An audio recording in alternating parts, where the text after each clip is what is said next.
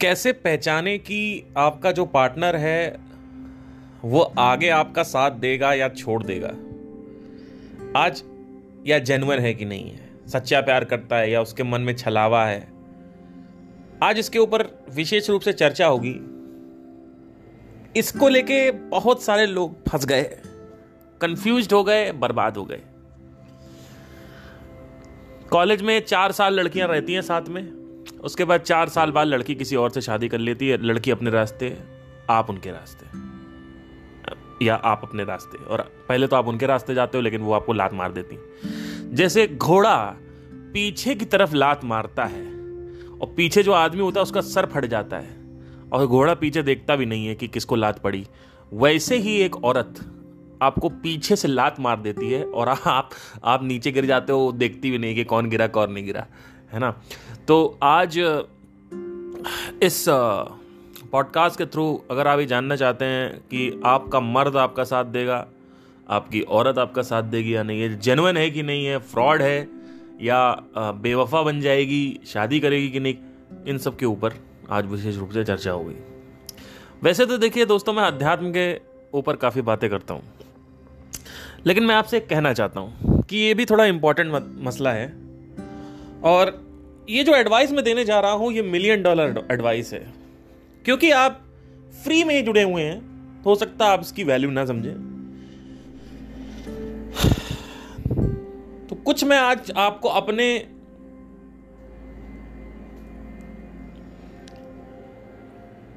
तरीके बताऊँगा, जिससे आप ये पता कर पाए कि लड़की जन्मन है कि नहीं। है ठीक है तो पहले मैं इसको लड़का और लड़की के, लड़के के स्टैंड पॉइंट स्टैंड पॉइंट से बताने की कोशिश करूँगा। क्योंकि मैं खुद लड़का हूँ, मेरी ऑब्जर्वेशन एज अ लड़का ज़्यादा हुई है तो मेरी जो रिसर्च है वो लड़कों के ऊपर ज़्यादा अच्छी है। लड़कियों का भी ज़िक्र होगा, लेकिन आप देखिए, जो मैं बताने जा रहा हूँ वो आप दोनों में अप्लाई कर सकते हो, चाहे आप लड़का हो चाहे लड़की। आप किसी लड़की को अप्रोच कर रहे हो किसी लड़की से बात करने जा रहे हो आपको सच्चा प्यार का आपका आपकी तलाश क्या है? आपको सेक्स नहीं करना है आपको टाइम पास नहीं करना है आप सीरियस हो। आपको एक सीरियस पार्टनर चाहिए सीरियस बंदा चाहिए जो आपके साथ लॉयल रहे आपसे प्यार करे राइट तो कैसे पहचाने ऐसे लोग? सबसे पहले तो ये जर, ये जानना ज़रूरी है कि लड़की का माइंडसेट क्या है। कॉलेज में, स्पेशली बीटेक एमबीए बीबीए ये सब जो आप करते हो तो लड़कियाँ आपसे अफेयर चला लेती हैं। और शादी वादी के बारे में नहीं सोचती। तो सबसे पहले अगर कोई लड़की आपसे डेट करती है, पहली दूसरी डेट में उससे क्वेश्चन पूछिए कि क्या तू शादी करेगी कि नहीं करेगी? नंबर वन अब आप कहोगे कि नहीं, पहली दूसरी डेट में कौन? और जितनी भी लड़कियाँ यहाँ सुन रही हैं हो सकता है अभी अपने पैरों तले ज़मीन उनकी खिसक जाए। जो मैं बातें बोलने जा रहा हूँ। क्योंकि कई लड़कियाँ यहाँ नहीं अग्री करेंगी इन बातों का। बट करें ना करे, मेरे को कोई फ़र्क नहीं पड़ता। यही सत्य है दोस्तों। ठीक है। पहली दूसरी डेट में ही माइंडसेट क्लियर होता है। कि क्या अप्रोच मतलब मैं पार्टनर ढूंढ रही हूँ नेक्स्ट दो तीन साल के लिए नेक्स्ट तीन चार साल के लिए, या मैं शादी के लिए ढूंढ रही हूँ। नाइन्टी परसेंट लड़कियाँ जो 16 साल से 23 साल की उम्र में आती हैं, वो लड़की 150 परसेंट मेरे से लिखवा के रख लो कि वो लड़की ज़िंदगी में कभी आपसे शादी नहीं करेगी। उसमें से सौ में से केवल दो तीन लड़कियाँ होंगी, यानी दो तीन परसेंट लड़कियाँ होंगी, जो आपसे शादी करेगी। अब आप कहोगे, क्यों? ऐसा क्यों? क्योंकि जो 19-20 साल की उम्र होती है, उसमें लड़कियाँ शादी के बारे में नहीं सोच रही होती हैं। और शादी का मतलब समझने की कोशिश करो, मैं शादी जब वर्ड यूज़ कर रहा हूँ तो मैं बोल रहा हूँ सीरियसनेस क्योंकि आपको जब प्यार हो जाएगा तो आप शादी ही करना चाहोगे। तो मैं यहाँ शादी शादी का एग्ज़ाम्पल लेके चल रहा हूँ, पर अगर आप सीरियस हो, आपको सीरियस पार्टनर चाहिए तो उसके लिए भी। तो 19-20 साल की लड़की जो होती है 21-22 साल की लड़की जो होती है, वो एक दो साल, तीन साल सोच के चलती है। वो दस साल बाद सोच के नहीं चलती। क्योंकि जब एक लड़की शादी करने के माइंडसेट से बात कर, देखिए, अब अब बहुत बड़ी बात बोल रहा हूँ। देखिए, जब आप एज अ गर्ल टीनेजर होते हो, सत्रह से बाईस साल की लड़कियाँ अट्ठारह से चौबीस साल की लड़कियाँ, पंद्रह से चौबीस साल की लड़कियाँ, ये पूरा दस साल का सेगमेंट समझ लो, नौ साल का सेगमेंट है। चौबीस नहीं तेईस तक तेईस तक। तो पंद्रह साल की उम्र से लेकर तेईस साल की उम्र तक की लड़कियों के बारे में मैं बताने जा रहा हूँ कुछ। आपको पहले यह देखना है कि आपको क्या करना है। अब मैं यहाँ पे ये लेके चल रहा हूँ कि आपको शादी करनी है अल्टीमेटली सीरियस हो आप। ठीक है? आपको अगर थोड़ा टाइम के लिए टाइम पास करना है तो ठीक है, आप कर सकते हो। जब एक लड़की पंद्रह से तेईस साल की उम्र के बीच में होती है एट दैट टाइम वो लड़का सेलेक्ट करती है लड़के के लुक्स को देख के। लड़के की मेटलिस्टिक पोजीशन जैसे कि बाइक हो गई या कार से आ रहा है, वो देख के। लड़के की पर्सनैलिटी देख के और लड़के का अंदाज देख के कि लड़का सिंगर है एक्टर है वट जो भी। ये सब चीज़ें स्टाइल जो होती है उसकी। ये सब चीज़ें देख के सिलेक्शन होता है पंद्रह से तेईस की उम्र में। अब ये सिलेक्शन बेस्ड होता है अट्रैक्शन के ऊपर कि कितना अट्रैक्टिव है आदमी कितने अच्छे से बात कर रहा है कि इंग्लिश अच्छे से बोल पा रहा है कि नहीं बोल पा रहा कि इसके अंदर क्या क्या खूबियाँ हैं टैलेंट है कि किस तरीके से आ, इसका सेंस ऑफ़ ह्यूमर कैसा है। तो ये सब चीज़ें देखी जाती है पंद्रह से तेईस की उम्र है क्योंकि यहाँ पे लड़कियों का जो गोल होता है वो होता है कि हमें दो तीन साल सोच के चलना है ज़्यादा से ज़्यादा दो तीन साल उससे ज़्यादा नहीं सोचती हूँ। इसीलिए मैक्सिमम जो आपका ब्रेकअप होता है वो शुरू में ही होता है। आप देखोगे, पंद्रह से तेईस साल की उम्र में बहुत सारे ब्रेकअप्स होते हैं लोग के। इसी वजह से। वेर एस एक लड़की जो 26 सत्ताईस साल क्रॉस कर गई है, वो लड़की टाइम पास नहीं खोजती। अगर वो लड़की खोज रही है तो क्योंकि अब उसने सब करके देख लिया। अब उसने सब करके देख लिया। अब वो पंद्रह साल की उम्र से तेईस साल उसने जितनी मटर गश्ती करनी थी जितनी अयाशियाँ करनी थी, जितने दिल तोड़ने थे, तोड़ लिए। अब उसको वो नहीं चाहिए, अब उसको एक पार्टनर चाहिए, जो उसको सच्चा प्यार करे, जो उसके साथ सीरियस रहे, क्योंकि अब उसकी उम्र हो रही है और अब उसकी बेजती होना चालू हो जाएगी। अगर उसने शादी नहीं करी या अच्छा पार्टनर नहीं देखा या घर वाले फोर्स कर रहे हैं तो अब उसको ये टाइम नहीं बचा है कि वो टाइम पास करे। तो जो 26 27 साल की लड़की होती है, वो मैक्सिमम टाइम पे आप देखोगे कि कभी भी वो लड़की, कभी भी वो लड़की जो होगी, वो कभी भी आपसे टाइम पास नहीं करेगी। अगर आप टाइम पास कर रहे हो तो वो लड़की मैच्योर होगी, वो हटा देगी आपको। कहेगी, नहीं नहीं, मुझे नहीं टाइम पास नहीं चाहिए। मैक्सिमम अब इसका मतलब ये नहीं, सौ परसेंट ऐसा होता है। ज़्यादातर जो केसेस में होता है, अगर आप एक बॉलीवुड एक्ट्रेस नहीं हो, एक मॉडल नहीं हो, आपका करियर एक नॉर्मल करियर है बैंक की नौकरी कर रहे हो या कॉरपोरेट में हो, जो भी है तो उनकी मतलब आम जनता की बात बता रहा हूँ मैं। जो एक्स्ट्रा पोस्ट पे है, उनकी बात नहीं हो रही यहाँ पे। उनका अलग माइंडसेट होता है। क्योंकि आप देखो, जैसे कटरीना कैफ ने शादी सैंतीस अड़तीस में करी। ऐसे ही थोड़ा तो इनका चालीस साल की उम्र तक आते आते वहाँ, वो जो सत्ताईस साल में आपका हो रहा है उनका चालीस साल में होता है। तो अभी उनकी बात, ठीक। ज़्यादातर ब्रेकअप्स पंद्रह से तेईस साल की उम्र के बीच में होते हैं, क्योंकि उस वक्त लड़का तो सीरियस हो जाता है शादी करने के लिए, लेकिन लड़की सीरियस नहीं होती, क्योंकि लड़की दो तीन साल सोच के चल रही होती है। अब वो क्या सोचती है कि मुझे एक सपोर्ट चाहिए? मुझे ये जो ये जो पूरा का पूरा जो फ़िल्मों में देखा है मैंने, इसका स्वाद लेना है। मुझे बाइक पे घूमना है। मुझे पहली किस करनी है। मुझे पहला हक करना है। मुझे रोमांस करना है। मुझे रात में चार चार बजे तक जैसे मैंने देखा है, मुझे बात करना है तो उसके डिज़ायर होते हैं, लड़के के भी होते हैं। अब लड़का क्या होता है? लड़का सीरियस हो जाता है। लड़का कहता है, अब मैं तुमसे इतना मोहब्बत करने लगा हूँ कि मुझे तुमसे शादी करनी है। अब वो लड़की कुछ बोलती नहीं है। वो सीधा सीधा आपके। कुछ टाइम बचा है, बस वो काट देगी। पंद्रह से तेईस साल की उम्र में लड़कियाँ आपके अट्रैक्शन को, आपके लुक्स को, आपके स्टाइल को, आपके बातें करने का ढंग, आपके चलने फिरने का ढंग, आपके टैलेंट के ढंग, आपका अगर बाइक वाइक खरीद रखी, सबसे अट्रैक्ट होगी। तेईस साल की उम्र के बाद, जब उसकी शादी की उम्र होने वाली होती है, तब वो ये सब कुछ नहीं देखती है। तब वो ये देखती है कि तुम्हारा पद कैसा है? तुम्हारी, तुम्हारा बैंक बैलेंस कितना है? तुम्हारी कास्ट क्या है?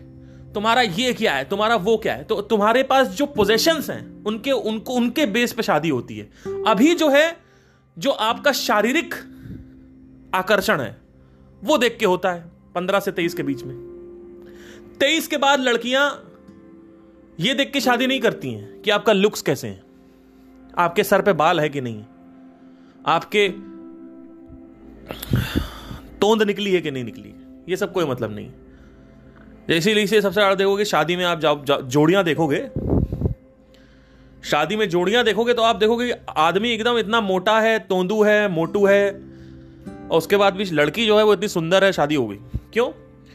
क्योंकि वहाँ पे वो बाप के हिसाब से जा रही होती है। जो उसके माँ बाप डिसाइड करते हैं, वो शादी कर लेती तो अब अगर आपको शुरू से ही सीरियस चाहिए तो उसके लिए पैरामीटर्स क्या चेक करने होंगे? सबसे पहले लड़के से मिलते ही उससे यह पूछो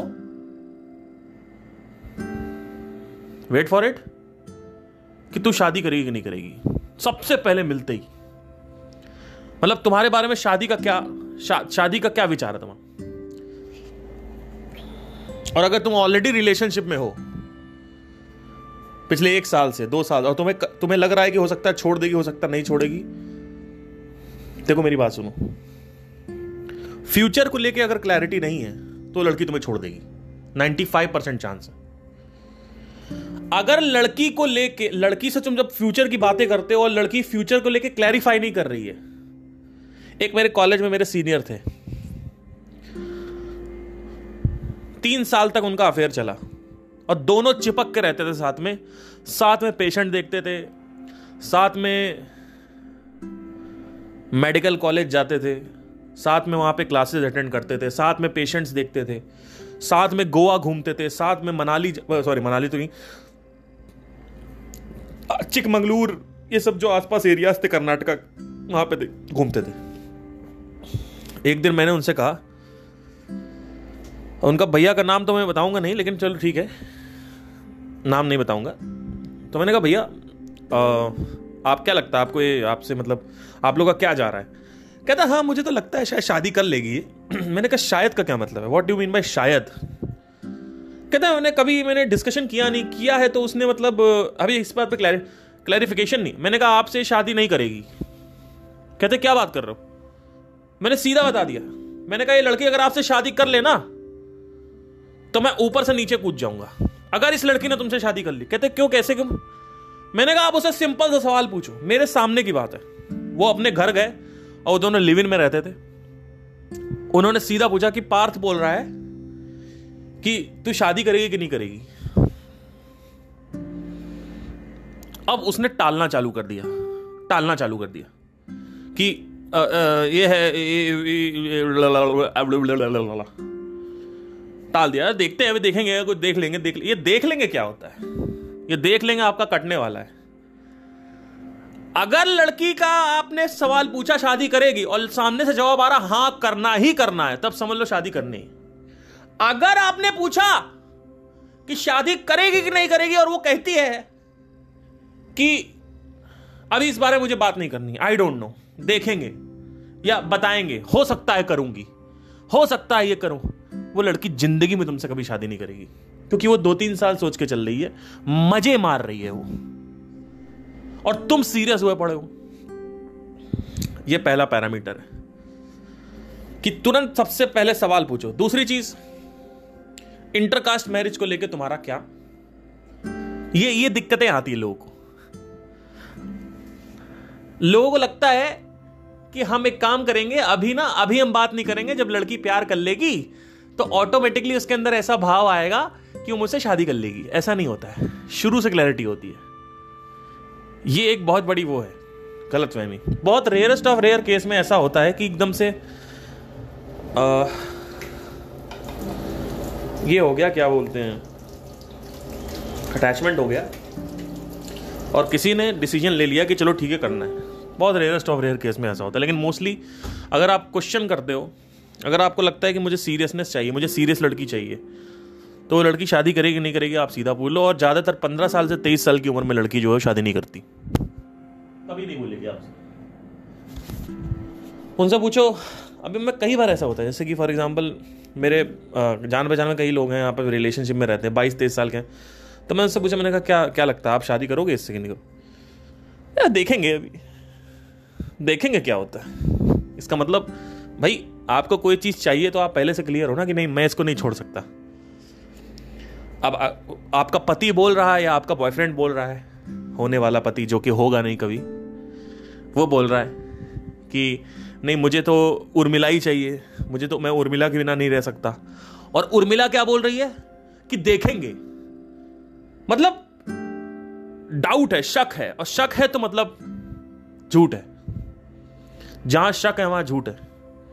जहाँ शक है, वहाँ पे लाल लाल लाल बटन दब जाएगी, हरी बटन नहीं दबेगी। तो सबसे पहले तो लड़की से क्लियर करो कि इंटरकास्ट मैरिज को लेकर तुम्हारा क्या विचार है। अगर तुम्हारा इंटरकास्ट है तो। दूसरी चीज़, अगर तुम सक्सेसफुल नहीं हो, झोला छाप हो और थोड़े बहुत पैसे हैं, और लड़की सुंदर है तो 110 परसेंट शादी नहीं करेगी। क्यों नहीं करेगी, सुनो। रेयरेस्ट ऑफ़ रेयर कोई ऐसी लड़की मिलेगी आपको, सौ में से दो तीन लड़कियाँ जो शादी करेगी। सौ में से दो तीन लड़कियाँ मिलेगी जो शादी तब भी कर लेगी। लेकिन आप अगर लुक्स में भी सही हो, आपके अंदर बहुत सारे टैलेंट भी हैं, खूबियाँ भी हैं, आपके अंदर सब कुछ है तो वो लड़की जो है शादी नहीं करेगी आपसे। वन हंड्रेड टेन परसेंट वो सब चीज़ें देख के लड़कियाँ आकर्षित होती हैं कॉलेज टाइम में स्कूल टाइम में, कि लड़का स्मार्ट है, लड़के के बाल अच्छे हैं। लड़के की हाइट अच्छी है, लड़के की बात करने का अंदाज आता है। लड़का इंग्लिश बोल लेता है लड़का सिंगिंग कर लेता है, लड़का डांस कर लेता है। ये सब चीज़ें जो हैं, ये शादी करने, ये तेईस साल की उम्र के बाद कंसीडर नहीं करी जाती हैं। यही तो प्रॉब्लम है लोगों का कि हम देखो, हम तो कितने टैलेंटेड है। अरे, घंटा कुछ नहीं होने वाला। कुछ नहीं होने वाला। गार्ड बाँध के रख लेना मेरी बात को। तो अब क्या करना है? पहला पैरामीटर आपने कहा कि इंटरकास्ट मैरिज का डर लगा तो पहले आप क्लियर कर लो इंटरकास्ट मैरिज का क्या इशू मैरिज को लेके क्या उसके विचार है?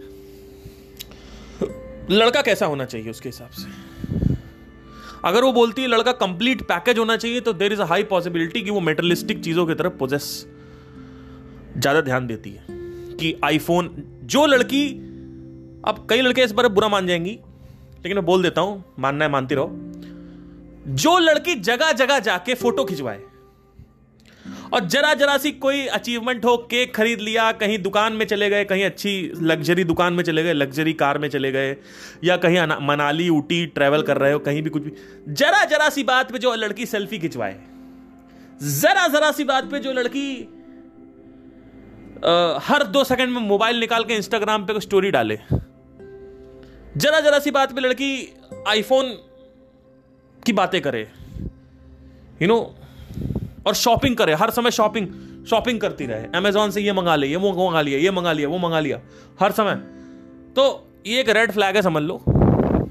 मैं ये नहीं कह रहा हूँ कि ऐसी लड़कियाँ हो सकता है प्यार करने वाली भी मिल जाए आपको और वो मेटेरियलिस्टिक स्ट्रिक्टनेस अगर लड़की के अंदर है तो वो लड़की मटेरियल देख के शादी करेगी आपसे और प्यार भी आपको मटेरियल देख के करेगी।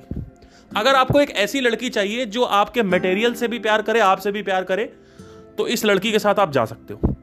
लेकिन अगर आपको एक ऐसी लड़की चाहिए जो आपके मटेरियल को लेकर प्यार ना करे, आपके पास जो भौतिक है उसको देख के ना प्यार करे, आप आपसे प्यार करे, आपके व्यक्तिगत आपसे आपके जो व्यक्त, आप एज अ पर्सनैलिटी आपको प्यार करे तो वो लड़की सबसे सही लड़की होती है। वो लड़की कभी आपको छोड़ेगी नहीं। जो लड़की आपके साथ स्कूटी पे, साइकिल पर भी चलने के लिए रेडी है। मेट्रो पर भी जाने के लिए रेडी है। और शादी करने के लिए भी क्लैरिटी अच्छी है। इंटरकास्ट मैरिज का इश्यू नहीं है। अगर कास्ट का, आपका चल रहा है तो। तो वो लड़की आपसे शादी कर सकती है। लेकिन वो लड़की तभी शादी करेगी जब ये सारी क्वालिटीज उसके अंदर, लड़की के अंदर खुद होनी चाहिए। तो जगह जगह पे सेल्फी खिंचाना आईफोन की बातें करना कारों में सफ़र करना ओला बुक करना मेट्रो से ना सफ़र करना ओला सफ़र करना खुद तीस चालीस हज़ार की नौकरी करना लेकिन सुंदर है तो दो तीन करोड़ के लड़के के लिए आ, कामना रखना। यहाँ पे दिल्ली में बहुत सारी ऐसी लड़कियाँ हैं जो खुद कुछ नहीं कर पाई हैं तीस चालीस हज़ार की कॉरपोरेट की जॉब कर रही हैं। और वो सुंदरता के बल पे दो तीन करोड़ महीने कमाने वाले लड़के से शादी कर लेंगी। वो लड़का उतरेगा X U V seven hundred से फॉर्च्यूनर से, है ना? और वो लड़की आपके, आपकी गर्लफ्रेंड को ऐसा चुरा के लेके जाएगा ना, और आपके मुँह पे ऐसा वो लात मारेगी जब वो शादी का टाइम आएगा और वो उसी के साथ जाएगी क्योंकि वहाँ पे कंफर्ट बहुत है। और चलिए एक कहानी बताता हूँ। कहानी एकदम से याद आ गई। मेरा एक स्टूडेंट है। बड़ा अच्छा मेरा स्टूडेंट है। अब उनकी, उसकी जो गर्लफ्रेंड है, वो उसके साथ फिफ्थ क्लास से है।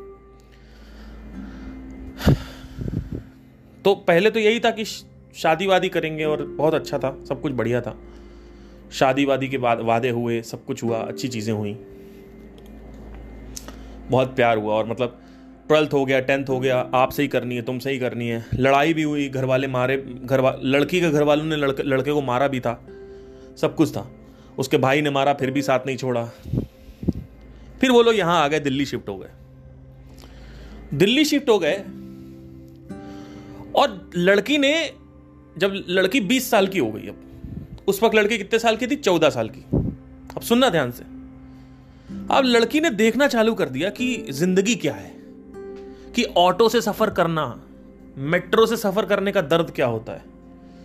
रोज़मर्रा कितना जीवन कितना दुख है। पैसे की कमी से क्या होता है? पैसे की किल्लत कितनी होती है? उस लड़की ने देखना चालू कर दिया, बीस साल की उम्र में। अभी भी वो उससे कहती थी कि देखो तुम कुछ कर लो लाइफ में बड़ा एटलीस्ट एक नौकरी कर लो, जो उसका बॉयफ्रेंड था।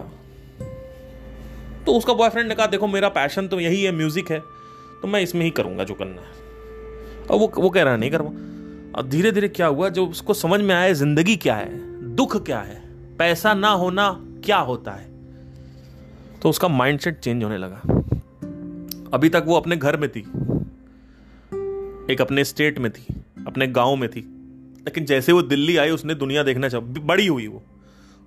वो ग्रो हुई ग्रो करी। बीस बीस, इक्कीस साल की हुई। आज वो लड़की जो है, ऑटो से जाने लगी, मेट्रो से जाने लगी। उसको समझ में आया कि दुनिया क्या है? ज़िंदगी क्या है? पैसा क्या होता? पैसे की वैल्यू क्या है? उसी के घर में एक और लड़का रहता था, जहाँ पे वो रेंट पे रहती थी। उसके ऊपर पीछे ऊपर लड़का रहता लड़का करता था एसबीआई की नौकरी। एसबीआई में जॉब था। और ये लड़का जो था, ये संगीतज्ञ जो मेरा स्टूडेंट है, ये हार्डली कमाता होगा दस दस, बारह हज़ार रुपये पंद्रह हज़ार रुपये और लड़की खुद अभी कुछ कमा नहीं रही है।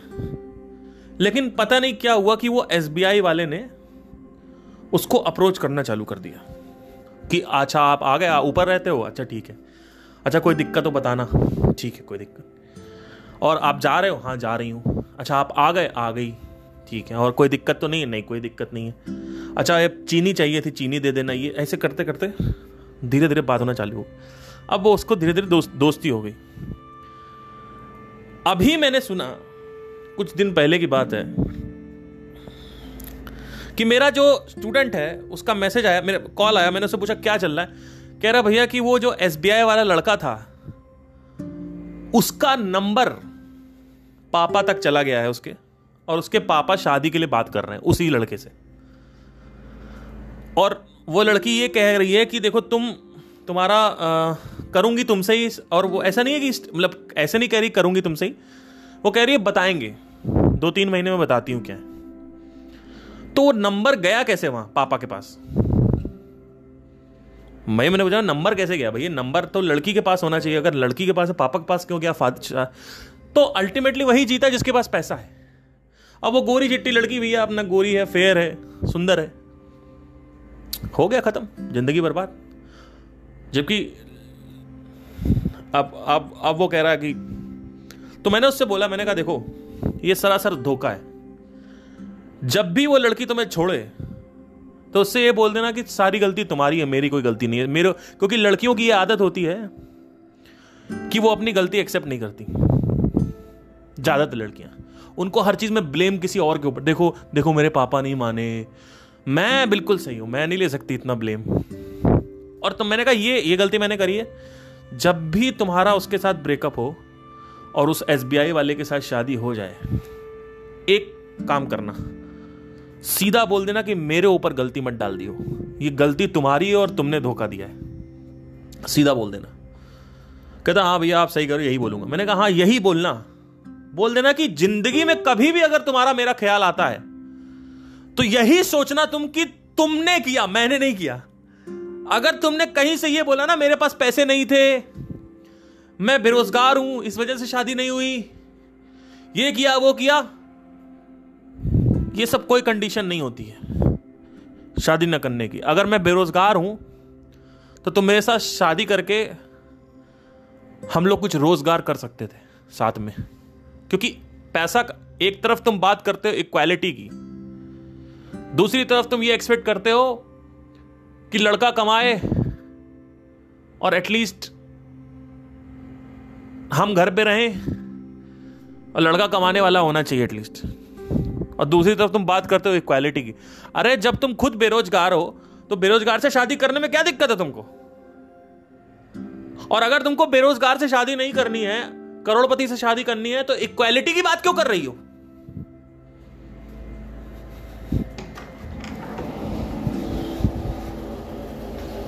साला 500 लड़कों की शादी होती है। एक लड़का जो होता है, वो रोज़गार एक एक लड़की से शादी कर लेता है जो कि बेरोजगार है और उसका घर बच जाता है, लड़के का भी घर बच जाता है। लेकिन जब लड़की लड़की बेरोजगार नहीं होती तो कभी भी बेरोजगार लड़के से शादी नहीं करती है। तो एक तरफ़ तुम रोज़गार होके बेरोजगार से शादी नहीं करना चाहती तो तुम भैया ये बताओ, तुम तुम इक्वालिटी की बात क्यों कर रही हो? इक्वालिटी तो हर तरफ़ आनी चाहिए ना। अगर हस्बैंड हाउस हस्बैंड है, घर संभाल रहा है, बच्चा संभाल रहा है, उसको इतना ताने मिलते हैं, इतना ये मिलता है तो क्यों मिल रहे हैं ताने भाई? क्यों इतना वो हो रहा है? तो अगर यही जो प्रथा चली आ रही है कि लड़का कमाएगा, लड़की घर पे रहेगी तो उसमें कोई प्रॉब्लम नहीं है। लेकिन फिर इक्वालिटी की बातें मत करो ना। अपने हिसाब से तुम कंडीशंस को मोल्ड कैसे कर सकते हो? राइट सो चक्कर क्या है सारा का सारा? कि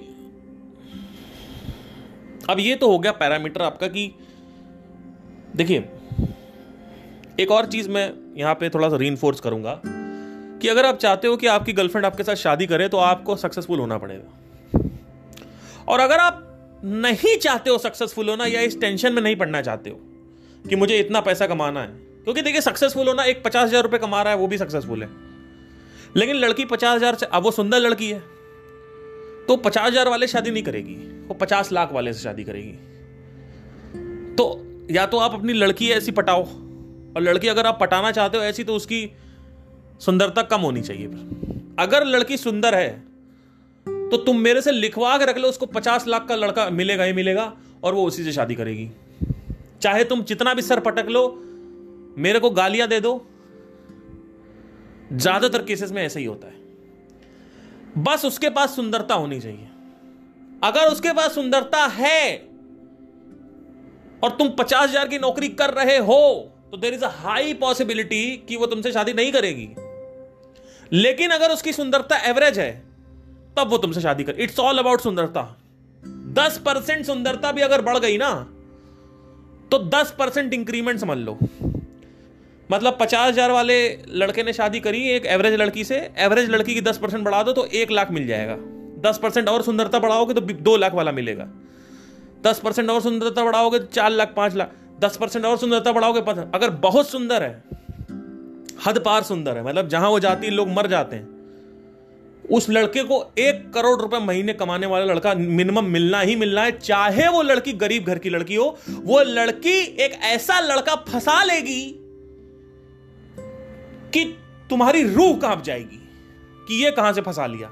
चाहे वो बस्ती से आई हो, चाहे वो झोपड़पट्टी के रहती हो, अगर वो लड़की सुंदर है, उसका फिगर अच्छा है तो वो लड़की ऑटोमेटिकली एक करोड़पति लड़के को टारगेट कर सकती है और आराम से उसको फंसा सकती है। क्योंकि लड़के चूतिए होते हैं।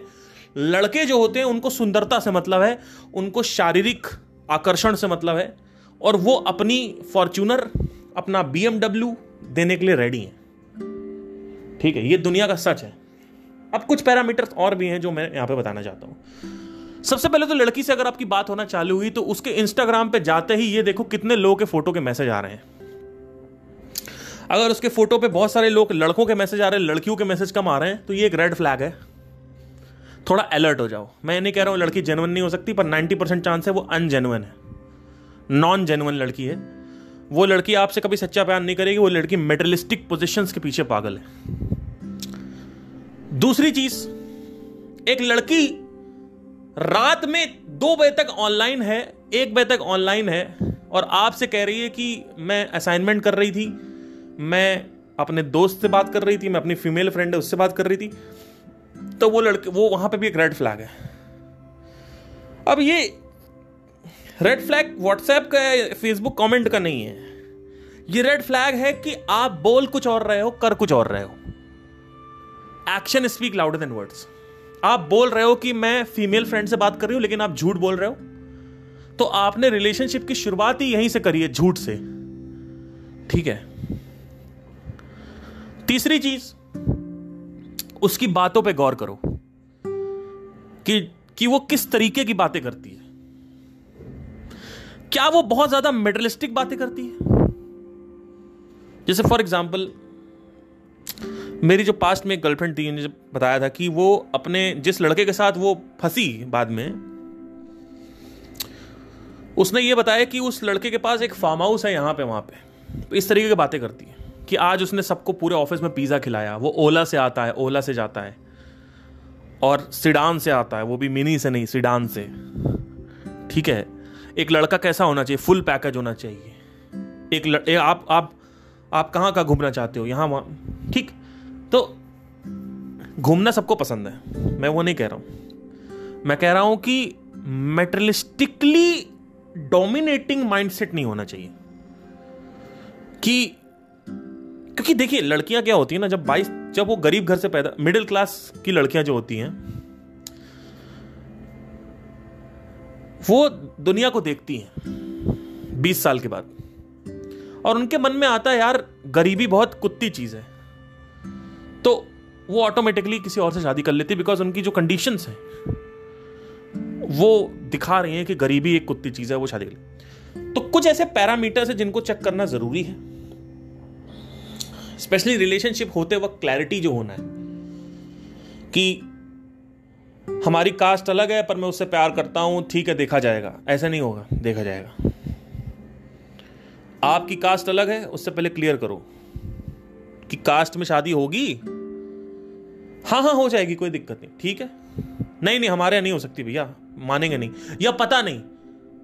तो ठीक है, उसके घर में पूछो कि घर में किसी की लव मैरिज हुई है? नहीं नहीं, सबकी अरेंज हुई है। तो क्या किसी के ऐसा कॉन्फ्लिक्ट हुआ था कि लव मैरिज हाँ हाँ मेरे मामा शादी करना चाहते थे, पर उनका कराया नहीं गया। या मेरी मामी शादी करना चाहती थी, पर उनका हुआ नहीं।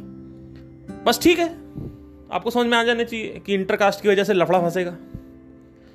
अब ये पहला लफड़ा होता है। दूसरा लफड़ा कि लड़की, जो मैंने बता दिया आपको कि मेटलिस्टिकली कितनी डोमिनेंट है माइंड उसका, ये लड़कों में भी हो सकता है। लड़कों में, जैसे एज अ लड़की अगर आप देखते हैं, लड़कों को अगर आपको करना है और आपको सीरियस बंदा चाहिए तो आप ये देखें कि अगर वो सुंदरता देख के आकर्षित हो रहा है ठीक है। कोई भी लड़का हर लड़का जो आपकी तरफ़ आकर्षित हो रहा है सुंदरता देख के वो हरामी नहीं होता है।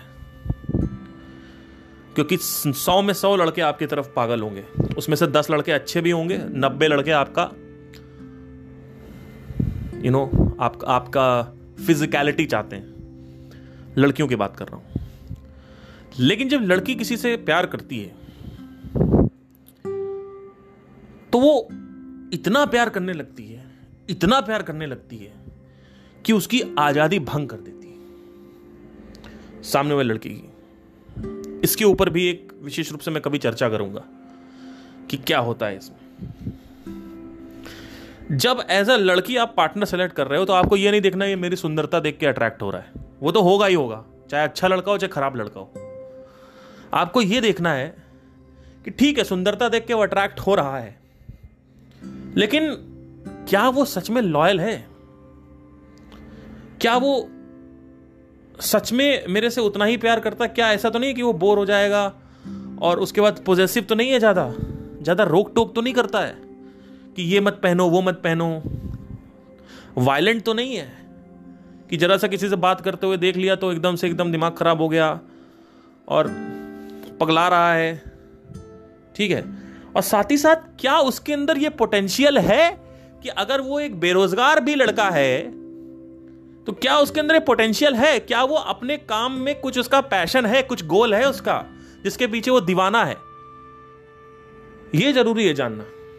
क्योंकि अगर एक लड़का सिर्फ़ आपको ही सेंटर पॉइंट बना के चल रहा है और उसकी ज़िंदगी में कोई गोल नहीं है तो समझ लीजिए कि वो लड़का आपका कहीं ना कहीं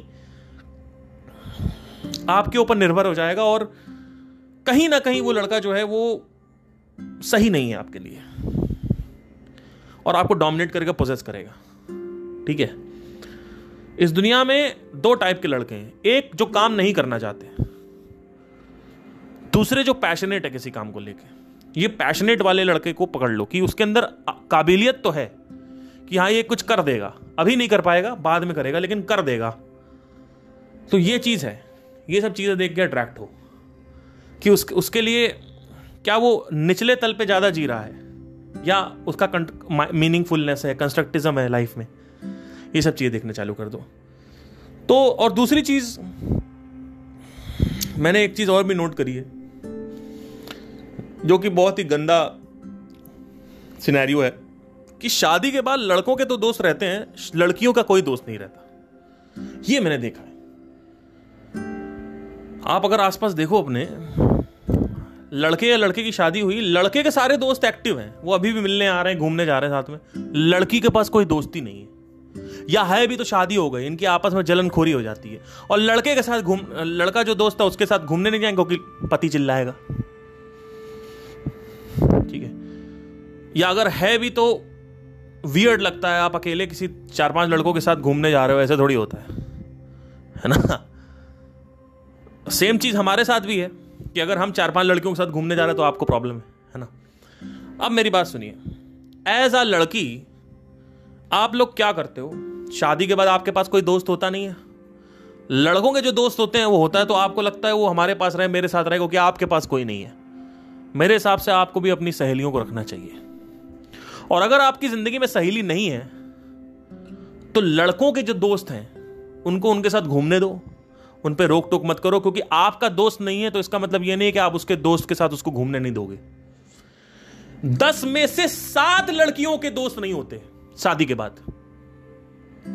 दस में से सात लड़कियों के शादी के बाद दोस्त नहीं होते हैं, और दस में से नौ लड़कों के शादी के बाद दोस्त होते हैं। मतलब रेशियो देख रहे हो क्या है? सिर्फ़ तीस परसेंट लड़कियों के दोस्त होते हैं, शादी के बाद। अब उसके चलते क्या होता है कि वो लड़का घूमने जा रहा इनके पास कोई है ही नहीं बात करने के लिए, कहीं घूमने के लिए। और जो भी लड़के लड़के दोस्त बनाए लड़के के साथ घूमेंगे नहीं, और लड़के के साथ अगर घूमा तो सास चिल्लाएगी, पति चिल्लाएगा, कि आप अकेले लड़के के साथ घूमने चले गए। है ना? और अब क्या करें भाई, कल्चर ही ऐसा है। तो लड़कियों के दोस्त नहीं होते शादी के बाद। इस वजह से वो रोक टोक करती हैं। तो एक तो ये हो गया। तो ये तो चलो शादी की बात हो गई। कुछ पैरामीटर्स हैं जो आपको चेक करने हैं। ठीक है। एक और पैरामीटर आखिरी बता देता हूँ कि जो लड़की कह रही है और जो कर रही है, उसमें कितना अंतर है? कि वो कह रही है कि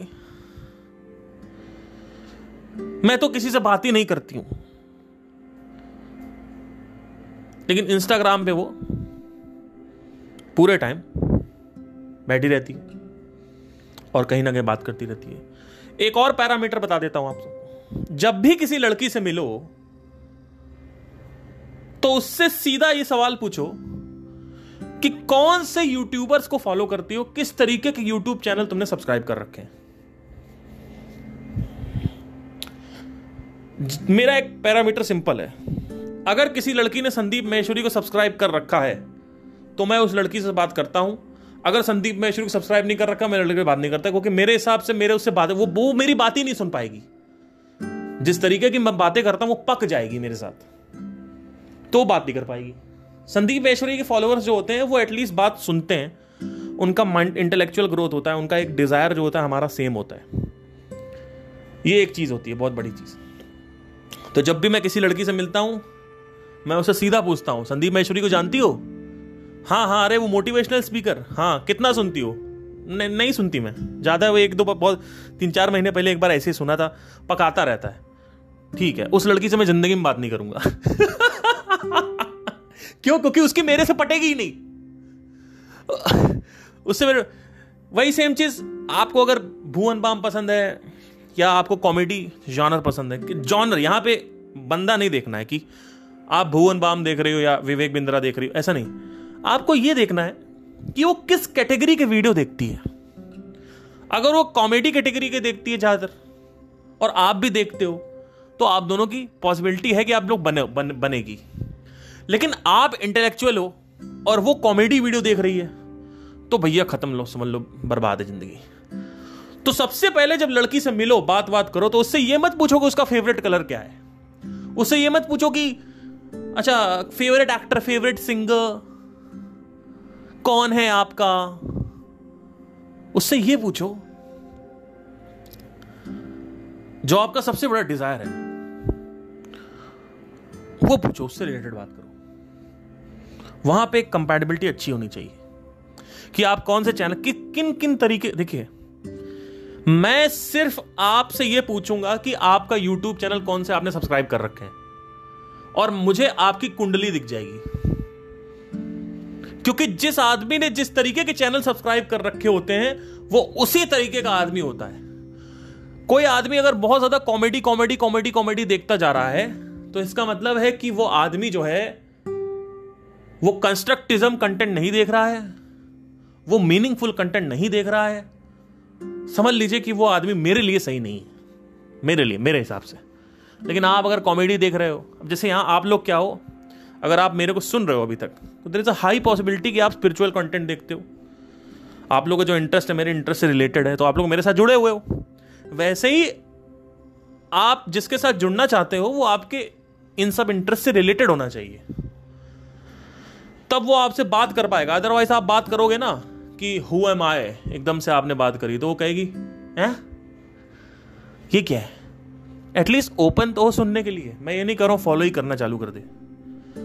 एटलीस्ट ओपन हो कोई चलो हो, कि इस दुनिया का सोर्स ऑफ़ क्रिएशन क्या है या ये क्या होता है एटलीस्ट ओपन तो हो सुनने के लिए। तो इस तरीके से हो जाते। तो जो लोग, ज़्यादातर जो कॉमेडी वाले हो कॉमेडी वाले से करें। अगर कोई बहुत ज़्यादा व्लॉग देखता है तो व्लॉग वाले से करें। यूट्यूब चैनल किस तरीके के सब्सक्राइब कर रखे हैं, इससे बहुत बड़ा एक मैटर करता है। डिपेंड करता है आपके ऊपर। एक और आखिरी कहानी बताऊँगा। जो मेरी पहले की गर्लफ्रेंड थी, उनको गाने बहुत पसंद थे म्यूज़िक बहुत पसंद था। सिंगर थे वो, ज़्यादातर। कहीं ना कहीं वो सिंगिंग करती थी मेरी गर्लफ्रेंड तो उसकी वजह से एक बहुत बड़ा आकर्षण हुआ मेरे अंदर। लेकिन वो बाद में जो उसने मेरे साथ बेवफाई करी तो वो फैक्टर निकल गया। तो आज की जो मेरी गर्लफ्रेंड है, वो इतना म्यूज़िक नहीं सुनती। सुनती है बट वो इतना वो नहीं है कि जैसे कि मैं गाना गा रहा हूँ तो आके बैठ के मेरे को सुनेगी। वैसा नहीं है उसके अंदर, जो मेरी आज की गर्लफ्रेंड है। कि मैं अगर गाना गा रहा हूँ तो कई बार वो भी बोल देती है, चुप रहो यार प्लीज़ वो ऐसे ही बोलती है। उसको गाना वाना पसंद है, ऐसा नहीं है, लेकिन मॉडरेट जितना होना चाहिए। कोई आदमी होता है, गाना गाना अब गिटारिस्ट सिंगर को क्या चाहिए? कोई लड़की हो तो उसके गाने के ऊपर फिदा हो तो फ़ैन हो गई, शादी कैसे करेगी आपसे? ये एक अच्छा फैक्टर नहीं है।